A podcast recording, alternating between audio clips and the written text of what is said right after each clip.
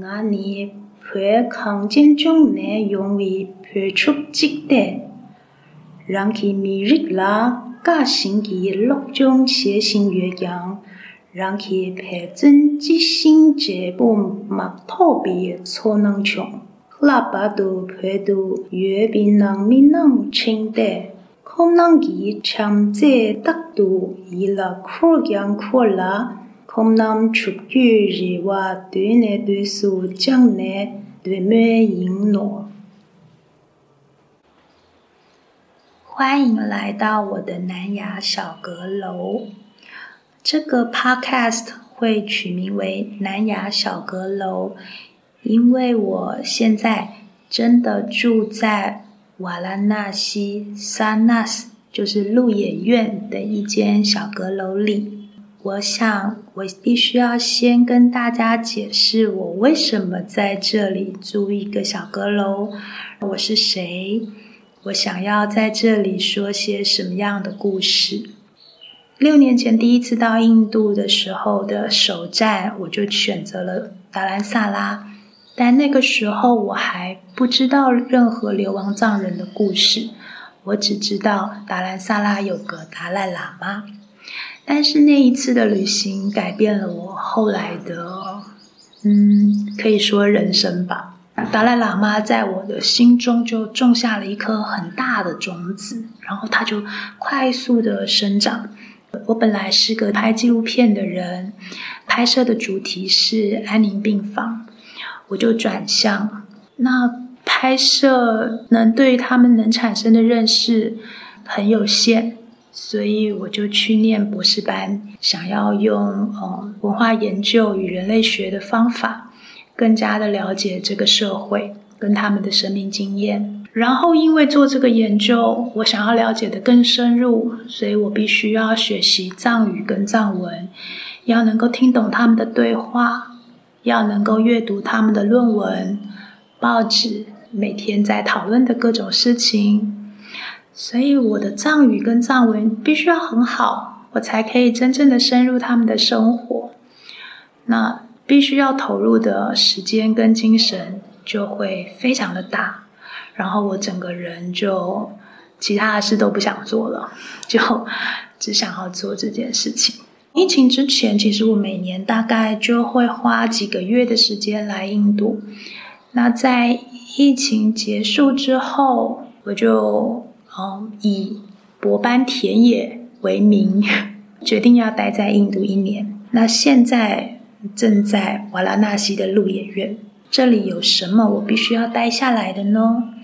鹿野苑在佛教徒是很有名的圣地。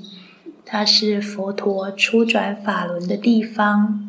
除此之外，这里还有一间很是流亡社会很重要的一所大学跟研究机构——中央高等藏学研究中心。所以，它是我田野很重要的一个地方。但是我我并没有申请学生签证，我是用常年的观光签来的。所以，其实。我没有办法真正的嗯得到访学，就是学士呃博士班交换生访学的身份，但我还是去见校长，校长非常非常的好，就跟我说你没有办法拿到我们这边正式的访学身份，因为你没有学生签证，但是你可以停留下来学习藏文啊。那我就问校长，我可以去旁听藏文课吗？校长就说：“但是旁听效果不好啊。”他就让两个博士班的学生来为我家教。我真的非常的幸福，所以每天我有两堂课，一堂课是藏语，一堂课是藏文。我我就每天在这里学藏文，并且做田野。时间不可能太长，因为这里很快就会变得很热，我就会离开。待在这里的时间，我就想用这个频道说一些这过去六年我田野里发生过的一些故事。然后这个小阁楼让我嗯，很有一种我住在空中的一个阁楼里的感觉。当然，首先我自己是一个旅行的人。那过去两年在台湾疫情期间，我其实也没有自己的房子。我把租的房子退租了之后，先是住在学校宿舍，我博班学校的宿舍。然后我弟弟跟我说。他有一个房间，我不要住宿舍了，去住他家，所以我就以一个宿舍的规模，我就是让我的空间停留在一个房间这样子的规模。所以过去两年，我我就开始让自己，嗯，的生存状态是在一个离地的、浮在空中的。就像现在所身处的阁楼，它既是现实的阁楼，也是我心理上的阁楼。其实，对于我想要呃诉说的这些故事里的人们，啊，南亚的流亡藏人，会取名为南亚，因为不止印度，也包含尼泊尔，他们也是离地的，也是浮在空中的，所以他们建立家，建立社会。建立学校，甚至建立嗯高等研究中心，做着论述与学术的生产。但是这一切都是浮在空中的，并不在土地上长根，就很像阁楼，只是他们的阁楼很大很大。过去六十年，他们建立了一个很大的阁楼，承载着他们的社会。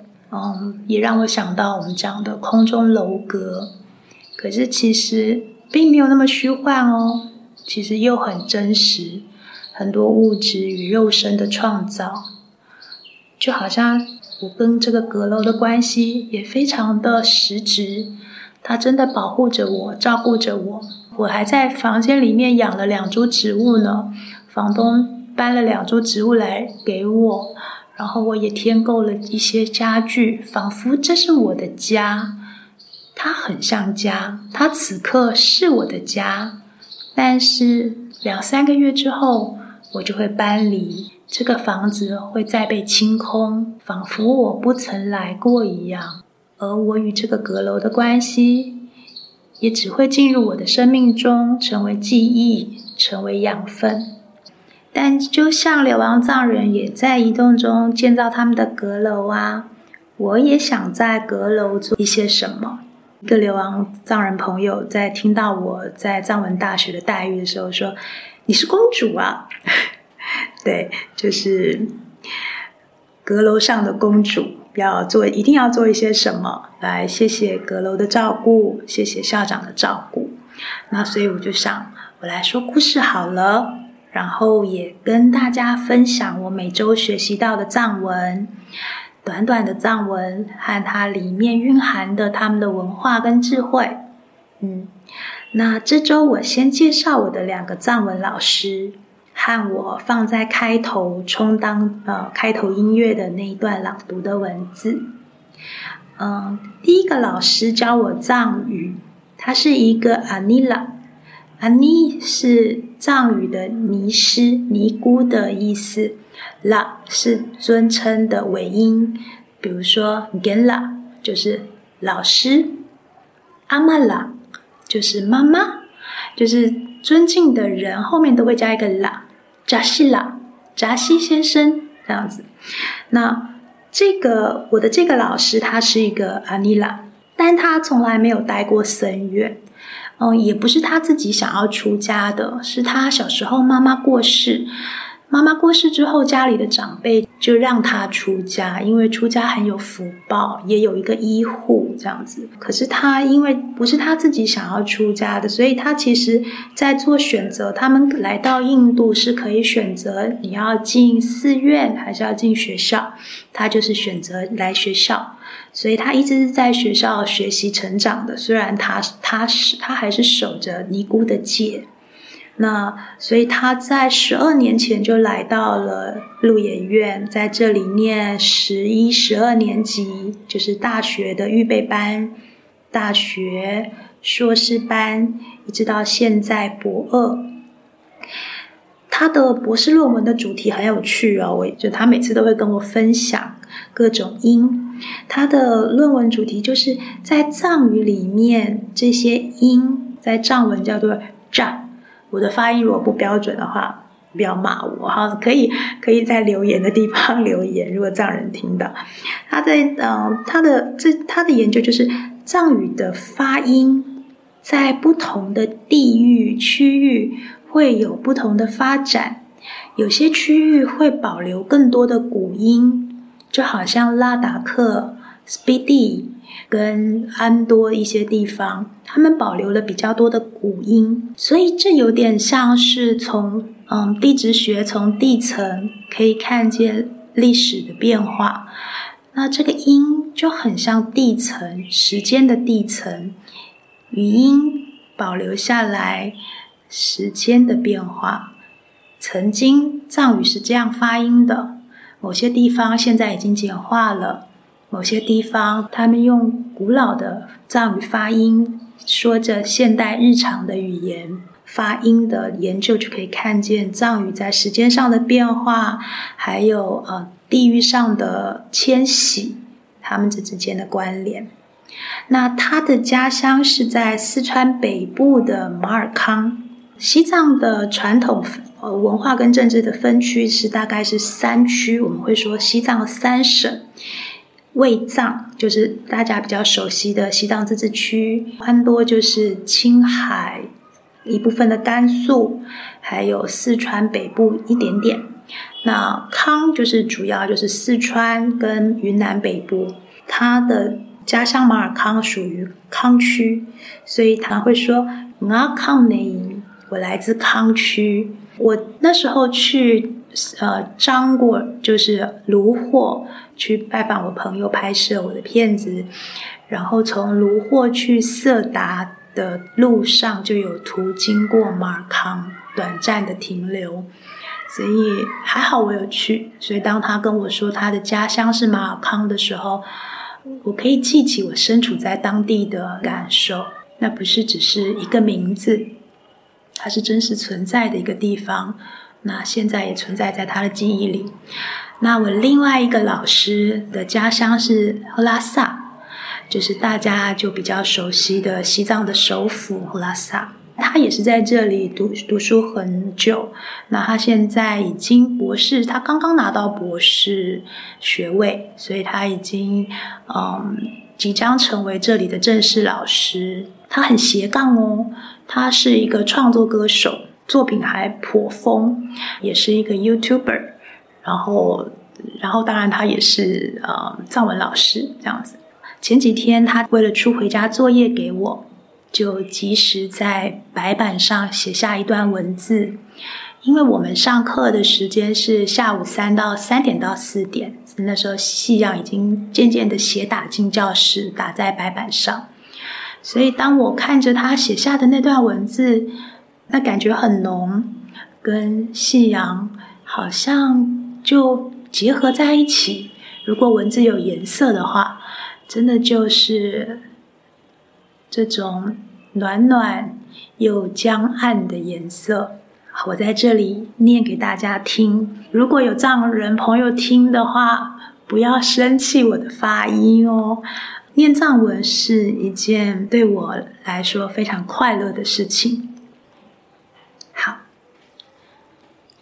ང ནི བོད གང ཅན ཅུང ནས ཡོང བའི བོད ཕྱོགས གཅིག སྟེ རང གི མི རིགས ལ དཀའ ཞིང གི སློབ སྦྱོང བྱེད བཞིན ཡོད ཀྱང རང གི བོད བཙན ཅི ཞིང བྱེད པོ མག ཐོག པའི ཚོ སྣང བྱུང ལྷ པ དུ བོད དུ ཡོད པའི ནང མི ནང འཕྲིན སྟེ ཁོམ ནང གི བྱམས བརྩེ རྟག ཏུ ཡིད ལ འཁོར ཡང འཁོར ལ 空南出句日话，对内对苏将内对美迎诺。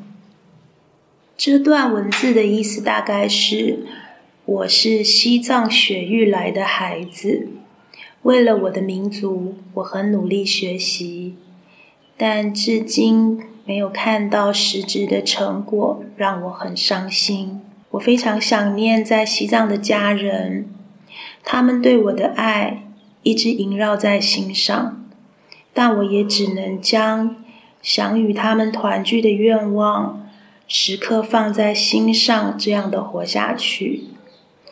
阿尼老师看到我的作业本上这一段文字，说：“哦，他写出了几乎我们所有人心里都有的感觉，不是所有的人都有办法做这么多。”一旦你做了什么，你就要付出代价。比如说，你要牺牲你自己的生活。嗯，一般人可以赚自己家里的钱，可是如果你想要为西藏做些什么，首先你得要牺牲为自己追求的的努力。第二，还要顾虑到家人。如果你想要做什么，最大最让他们痛苦的是，必须就要跟境内的家人切断连接。他说：“所以你表面上会看到很多人似乎没有为西藏做些什么，可是他们心里几乎每一个人都有着这样的感受，永远都背负着一种想念、欠缺与与伤心。那这个伤心是什么？或许就是我接下来想要持续跟大家分享的东西。”那个心里面复杂的背负，今天就跟大家分享到这里。我希望可以维持周更，嗯，未来我会在这里持续跟大家说我过去六年来田野中遇见的故事，还有我当下此刻每周学习到的藏文。如果有什么想听或者疑问的，都欢迎在留言处留言给我。那，呃，订阅这个频道。我们下次南亚小阁楼见，拜拜。